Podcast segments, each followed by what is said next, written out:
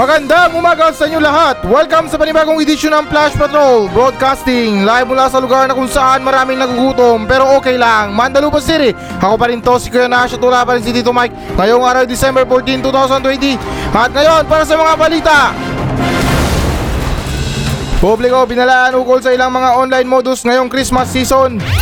Russia nagbabala na wag uminom ng alak bago magpaturok ng Sputnik B Haway sa dahil di paghuhugas ng pinggan na uwi sa pananaksak. Mga nagbebenta ng turotot ng lumo dahil sa pandemya. Mount Everest tumangka dumano ng dalawang talampakan. Publiko binalaan ukol sa ilang mga online modus ngayong Christmas season. So ayon sa balita na to, na nagbigay ng babala ang otoridad tungkol sa kontra sa mga modus na talamak ngayong bonus at pati na rin sa shopping season alinsunod sa pagdami ng mga online transaction dahil sa pandemya. Na nagbigay din ng pahayag ang National Bureau of Investigation o NBI na uso ngayon ng phishing o illegal na pagkuha ng account information sa mga email, kaugnay ng mga umanoy, napanalulang mga gift certificate, mga reward, credit card upgrade at mga alok na work from home. Paalala naman ng Department of Trade and Industry, mas mainam kung sa mga lehitimong platform bibili ng mga produkto at para naman umano sa mga credit card at debit card upgrade, kung maaari mas mainam na pumunta pa rin sa mismong bangko upang i-verify ito. Okay, tungkol to sa mga manloloko ngayong Christmas season.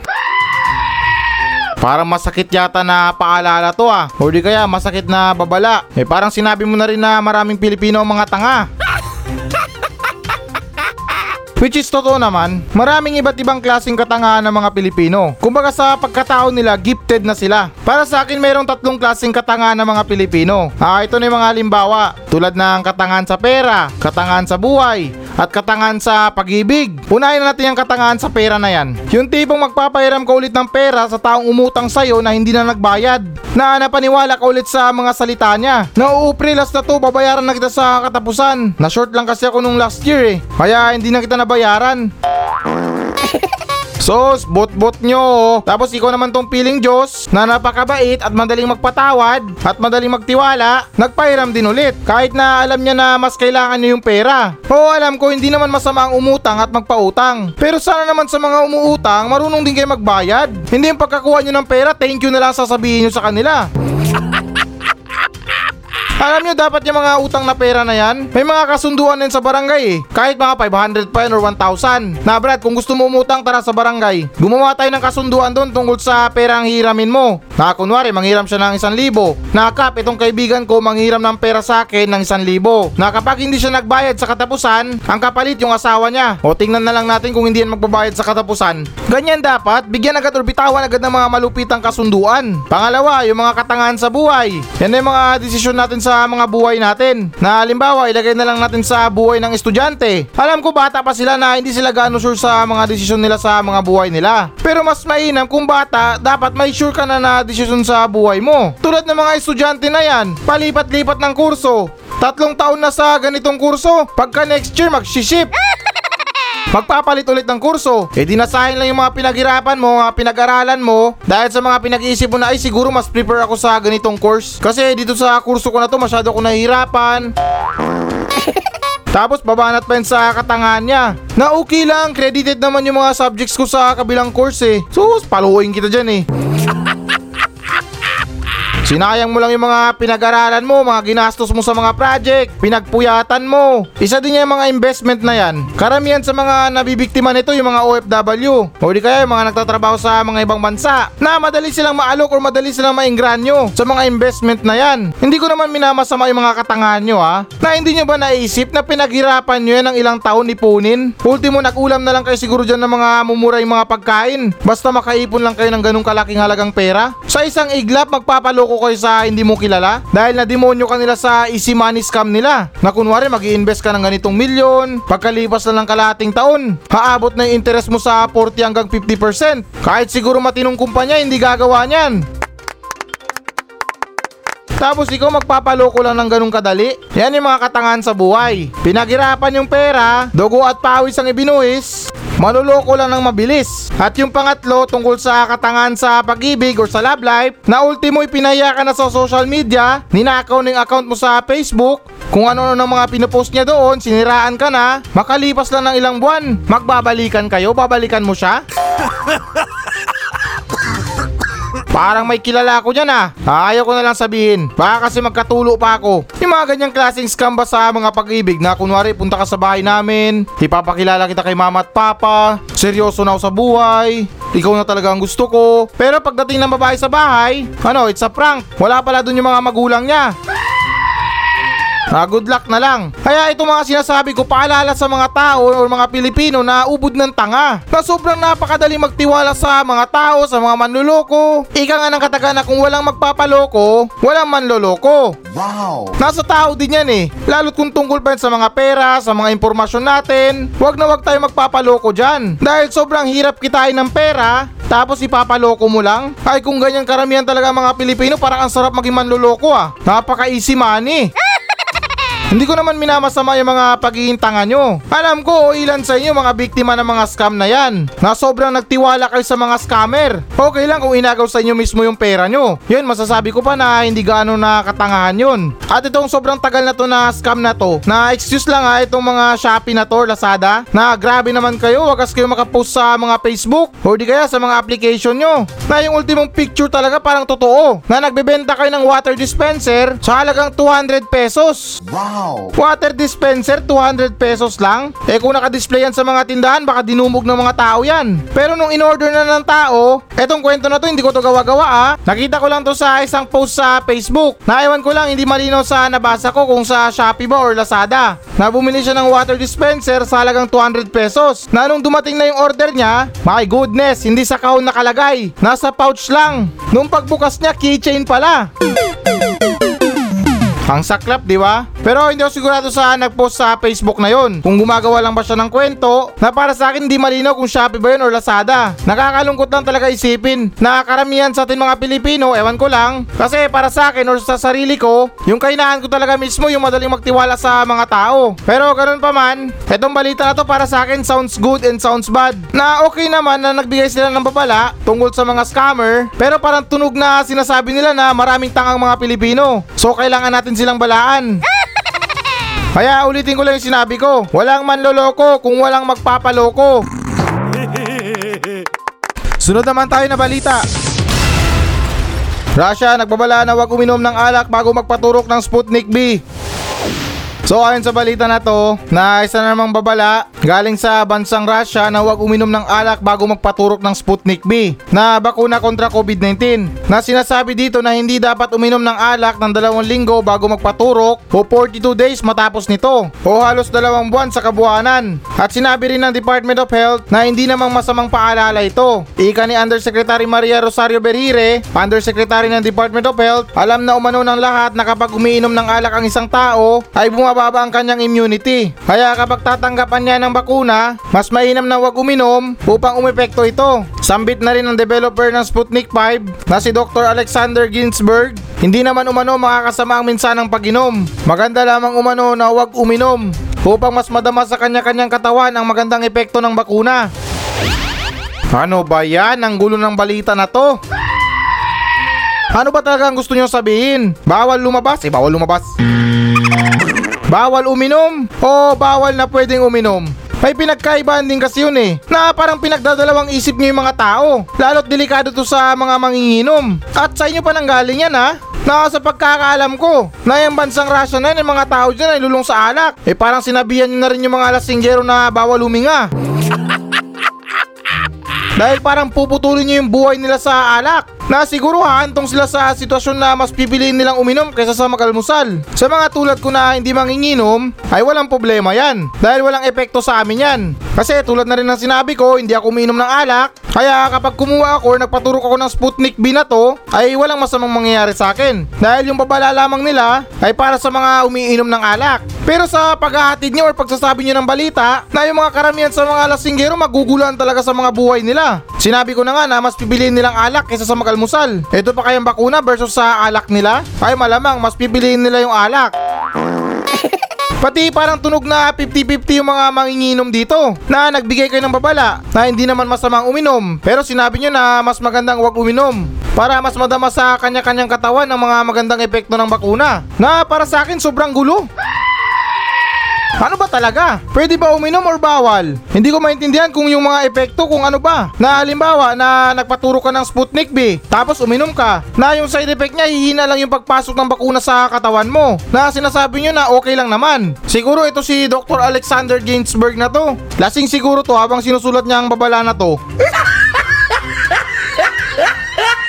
Kawawa naman yung mga lasinggerong mga kaibigan ko na kailangan talaga nilang mamili sa dalawang klase sa buhay nila. Nako, shoutout sa inyo. Ayus-ayusin yung mga desisyon nyo sa buhay nyo. Kasi yung mga kaibigan ko mga lasinggero, itinuturing na nilang buhay nila yung alak na yan. Na kapag wala silang alak o hindi sila makainom ng alak, hindi nila kayang mabuhay. Na para sa akin, mas totoo pa tong sinasabi nila. Kesa naman sa mga sinasabi nyo sa mga ex nyo o hindi kaya sa mga girlfriend nyo na yung mga sinasabi nyo na I can't live without you. So, bot-bot ninyo. oh.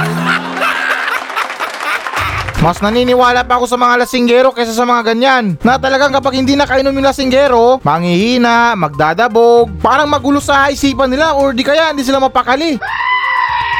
Kapag hindi sila nakakainom ng alak, yan yung mga totoong tumador. Nakakaramdam ng ganyan. Meron kasi mga peking tumador lang na nagpapanggap. Iba yung buhay na totoong tumador, pati yung buhay na nagpapanggap na tumador. Yung buhay ng tumador para sa buhay niya talaga yun. Na parang itinuturing niya ng alak na tubig. Hindi tulad sa mga iba dyan na nagpapanggap lang na tumador sila. Magaling sila sa mga ganyan, sa mga mix ng alak. Pero yung totoo, yung balak nila manglasing lang ng tao. Kasi nga may pakay sila. Dinadaan nila sa alak. Bilib ako sa mga tao na yan na umiinom ng mag-isa. Diyan ako bilib, diyan ako naniniwala na isang tao tumador talaga. Hindi yung iinom ka kasama yung mga barkada mo porket maraming chicks. Sus, pakitang tao. Yung totoong alcoholic talaga andon sa sulok mag-isa. Naglalaklak ng alak. Wow! Ini-enjoy niya talaga yung pag-inom niya ng alak nang mag-isa at walang dahilan. Dahil nga, totoong alcoholic talaga siya. Pero ganun pa man, nangangamba ko sa kanila na baka maguluhan sila. Kasi hindi nila alam o hindi malinaw sa sinasabi dito. Na kesyo hindi naman daw masama ang uminom. Mas mainam daw na huwag daw uminom para mas maganda yung epekto ng bakuna. Ano ba yan? Kung bawal, bawal talaga. Para naman sa kaligtasan ng mga lasinggero yan. Tulad din ng sinabi nyo, na pwede naman daw uminom. Dahil kapag uminom sila ng alak, hindi maganda yung epekto ng bakuna sa kanila. So ulitin ko para saan pa itong mga sinasabi nyo. Ewan ko nga sa inyo, pati ako para ako nalalasing. Sunod naman tayo na balita. Mga nagbebenta ng turotot ng lumo dahil sa pandemya. So ayon sa balita na to na mga nagbebenta ng mga turotot ay nanlumo dahil sa pandemya. Na yung barangay 53 Tondo, Maynila o mas kilalang bilang barangay turotot na ilang dekada na rin ng mga residente doon na nagbebenta or gumagawa ng turotot. Ngunit dahil sa pandemya, walang nagtuloy sa pagbebenta sa ngayong taon dahil ipinagbabawal ang turotot. Kawawa naman yung mga nagbebenta ng mga torotot. Wala din silang mga kita. So nakakalungkot talaga ang pagsalubong ng bagong taon ngayon. Una, pinagbabawal yung mga paputok. Pinagbawal ang mga video okay. Pinagbabawal yung mga mass gathering na yan. Tapos ngayon, kaisa-isa ang tradisyon sa pag-celebrate ng mga bagong taon. Kaisa-isa ang legal na sangkap sa paggawa ng ingay. Ipagbabawal na din.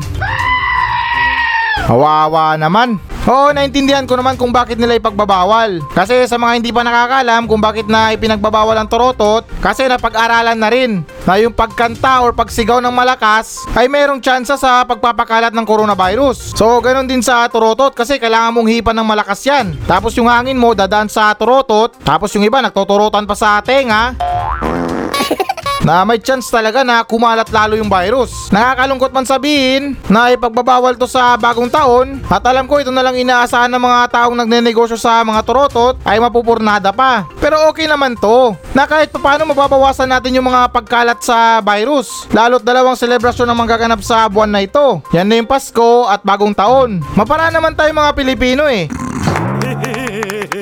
Gumawa na lang tayo ng mga iba't ibang klase ng mga ingay na hindi ginagamitan ng bunganga. Palakasan na lang tayo ng palakpak sa bagong taon. Yan, okay pa yan kapag nagkaroon tayo ng mga contest na ganyan. Na tanging ingay na lang ng palakpak yung maririnig natin. Double purpose na rin. Pag-iingat sa COVID at selebrasyon sa pag-alis ng COVID sa bagong taon. Kasi naniniwala ko na kung 2021 na, na itong virus or COVID-19 na to expired na. Ayaw naman nilang i-upgrade sa COVID-20 kasi ngayong taon 2020. Tapos sa next year 2021. So parang ang hirap naman paniwalaan no na merong isang COVID-19 na nag-aasik ng lagim sa taong 2021. Eh parang wala talaga silang balak i-upgrade. Eh di expired na. Sa Mandalupa, pwede naman daw magturotot. Pwede naman daw di mag-video okay. Pwede naman daw magsigawan. Pero ang kaso, sa ilalim dapat ng tubig. Para yung virus hindi daw kumalat. 'Di ba? Yung mayor namin sobrang taba ng utak. Siguro nung pinanganak to, naiwan yung utak sa tiyan ng nanay niya. At sa mga taong hindi pa kilala si Mayor Cookie, si Mayor Cookie Kuangko, siya yung mayor dito sa Mandalupa City. Na sinadyang gawing mahirap talaga yung Mandalupa City para magmukha lang talaga siyang mayaman. Naubod siya ng kurakot, ubod ng sama, sobrang plastic sa mga tao na kada biyernes nagyayabang nagwapo daw siya. Pero ganun pa man, sa balita na to, ano kaya ang feeling nun na tumira ka sa Barangay 53 sa Tondo, Maynila? Para ka nakatira sa loob ng alarm clock niyan. Siyempre, pagawaan ng torotot. Eh yung mga bata dyan, mahuhumalin sa pagbili ng torotot, laruan na rin nila. Na siyempre, mga bata na yan kapag naglalaro ng torotot, ay hindi mo makontrol. Minsan, nag-uusap pa yan gamit ang torotot. Palakasan pa ng ingay niyan. Na ikaw naman tong pagod na pagod, galing sa trabaho, gustong magpahinga. Ang problema, nakatira ka sa Barangay 53 sa Tondo, Maynila, ay yung tipong patulog ka pa lang pero ginigising ka na. Na yun naman ay para sa akin na yung feeling na nakatira ka sa barangay Torotot na para sa akin maingay yung lugar na yun. Ewan ko lang sa mga residente dyan. Siguro nasanay na sila sa mga ingay ng Torotot. Kumbaga yan na lang yung mga relaxing sound nila.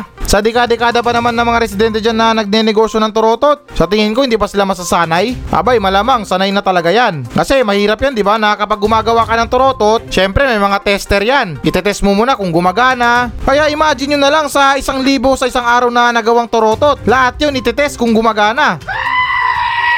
Kaya ganun pa man, tis-tis na lang muna, ibang torotot na lang muna ang gawin nating pampaingay sa bagong taon na to. Alam nyo na yan kung anong klaseng torotot yan.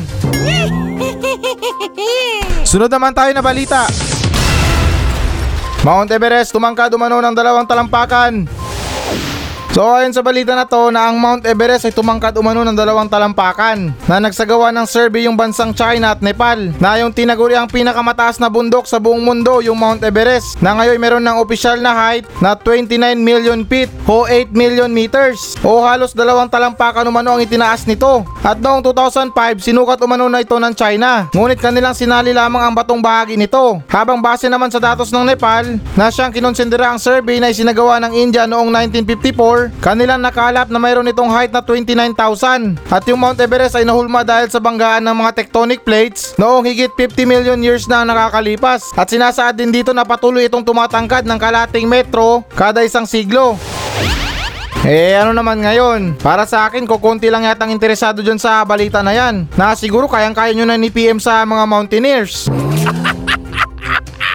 Hindi naman sa wala talagang pakialam kasi yung mga katulad ko mga taong mahihirap na walang kakayahan na gumala kung saan saan, walang talento sa mga pag-akyat, hindi big deal sa amin yan. Sa mga mountaineers okay pa yata.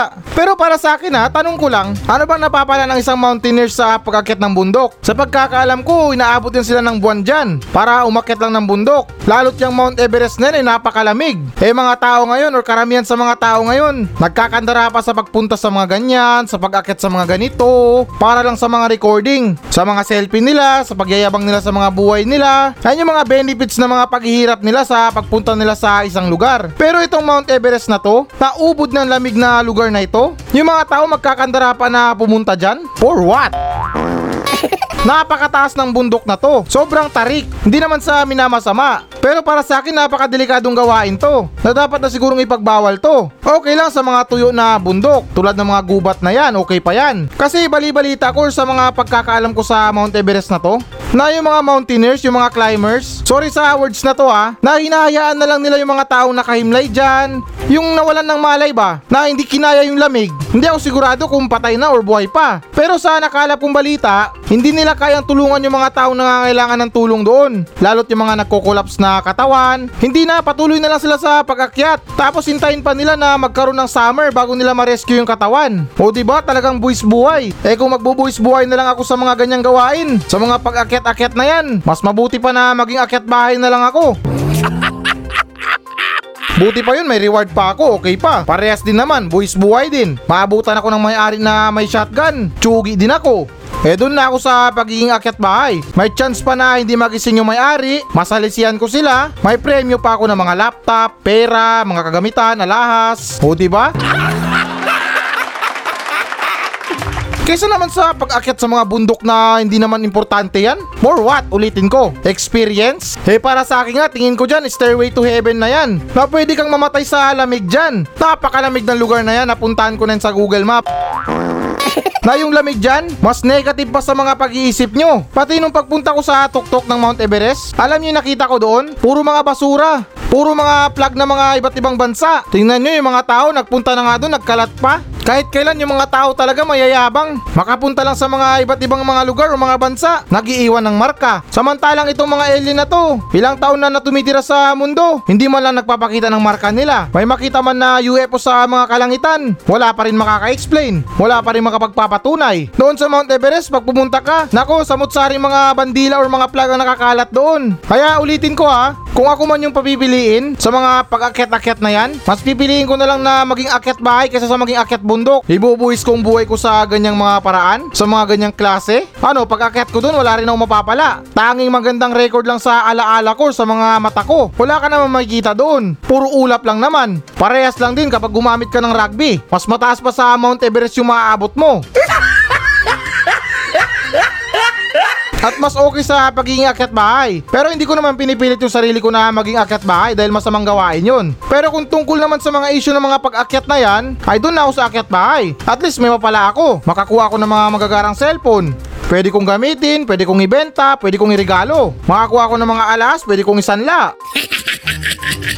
O di kaya ibenta, pagkakitaan pa. Kaya sa sarili ko ha, yung mga desisyon ko sa buhay, talagang naninigurado na ako. Kumbaga wise na ako sa buhay ko. Mas pinipili ko na yung may kalidad, yung may benefits. Kesa naman aksayain ko yung buhay ko, yung oras ko sa mga walang kwentang bagay. Oo, naintindihan ko mga mountaineers. Once in a lifetime lang nila gagawin yan. Pero para sa akin, delikado naman yung mga gawain nila. Na baka sa ganung kadahilanan nila, ay baka magkatotoo talaga yung mga once in a lifetime na yan. Pero wag naman sana. Ipinagdarasal ko rin yung mga mountaineers na yan na kada akyat nila ay maging safe sila. Na magdasal muna sila bago nila gawin yung mga desisyon nila sa buhay at bago sila umakyat ng mga bundok. Eh yung mga kawatan nga nagsa-sign of the cross muna bago umakyat ng bakod. Sunod naman tayo na balita. Haway sa dahil di paghuhugas ng pinggan na uwi sa pananaksak. So ayon sa balita na to, na nauwi sa pananaksak dahil sa di paghuhugas ng pinggan or yung pinagkainan. At base sa investigasyon ng mga otoridad, nagalit umano ang sospek nang mag-eat and o hindi hugasan at iwan lang ng kanyang tiwi ng pinagkainan nitong plato. Kaya napiko ng biktima at nauwi sa suntukan at tumantong na rin sa sinaksak niya yung tiyuin niya. Pero sa kabila ng pangyayari ay nagkaayos naman yung magtiyuin at hindi na sila nagdemandahan pa. Na, na, na. Shout out to sa mga mahilig na maglagay ng mga plato. Wag na wag niyo yung gagawin ha. Ako, relate ako dito. Yung tipong patapos ka na sa paghugas ng plato, tapos ito naman kuya mo or kapatid mo, sister mo, tiuhin mo man yan, ay nagpahabol pa ng pinagkainan niyang plato na basta-basta na lang ilagay sa lababo, na alam niyo yung feeling na ganun, na parang nakakapang-init ng dugo, o di kaya nakakapanginig ng laman na nagkanda hirap-hirap ka na sa pagkuskus ng mga kaldero, sa mga kutsara na meron nakadikit na matitigas, sa mga sandok na yan. Pagkatapos meron pang isang habol na ipapahugas sa'yo, ay bastos. Kung umuusok lang yung tenga ng tao, or di kaya yung ilong, baka hindi lang nga umusok, baka lumiyab pa dahil sa galit. Na yung tipong ikaw na nga nagluto, ikaw na naghain, ikaw na nagligpit, at yung walang hiya na yan, ikaw pang maghuhugas. Ewan ko na lang kung mapapahiyaw ka sa ganyang sitwasyon. Kaya itong pamangkin niya na to, naiintindihan ko siya o nararamdaman ko. Na siguro talagang napuno lang talaga siya. Tapos dagdagan pa natin yung iba dyan. Na wala na nga naitulong sa pagluluto, sa paghain. Tapos hindi man lang maugasan yung pinagkainan. Ah, para sa akin itong paghugas ng plato, ito yung worst part eh. Worst part sa kusina.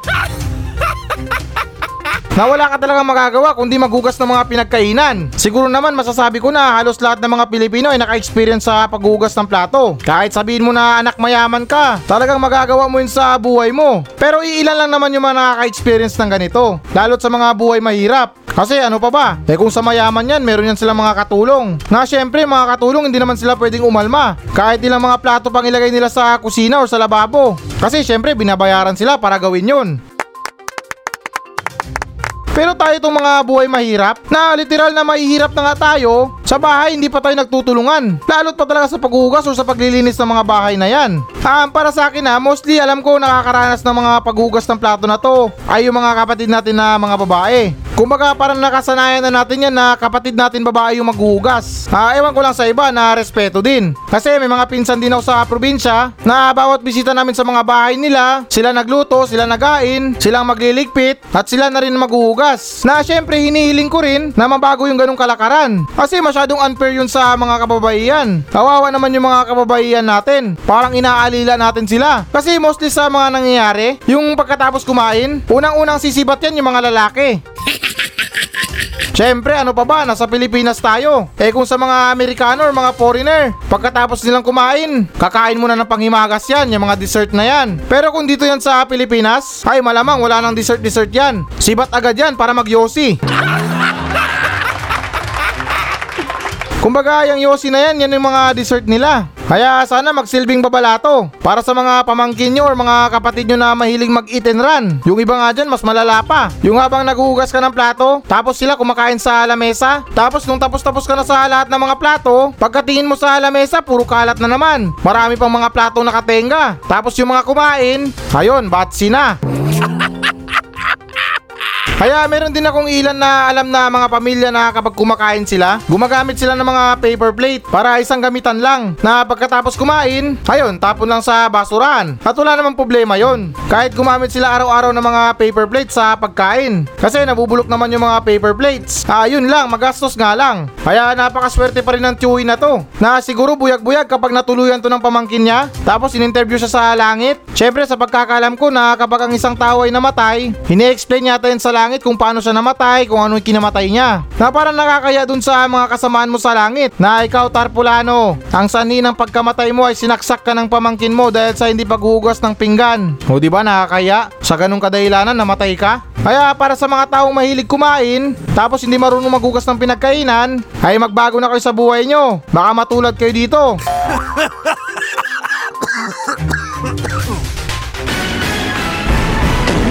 So yan muna mga balita ng Flash Patrol sa araw na to. Maraming salamat sa pakikinig. Ako pa rin to, si Kuya Nash at maraming salamat ulit. Wala pa rin si Tito Mike. Masayang masaya ako. At goodbye!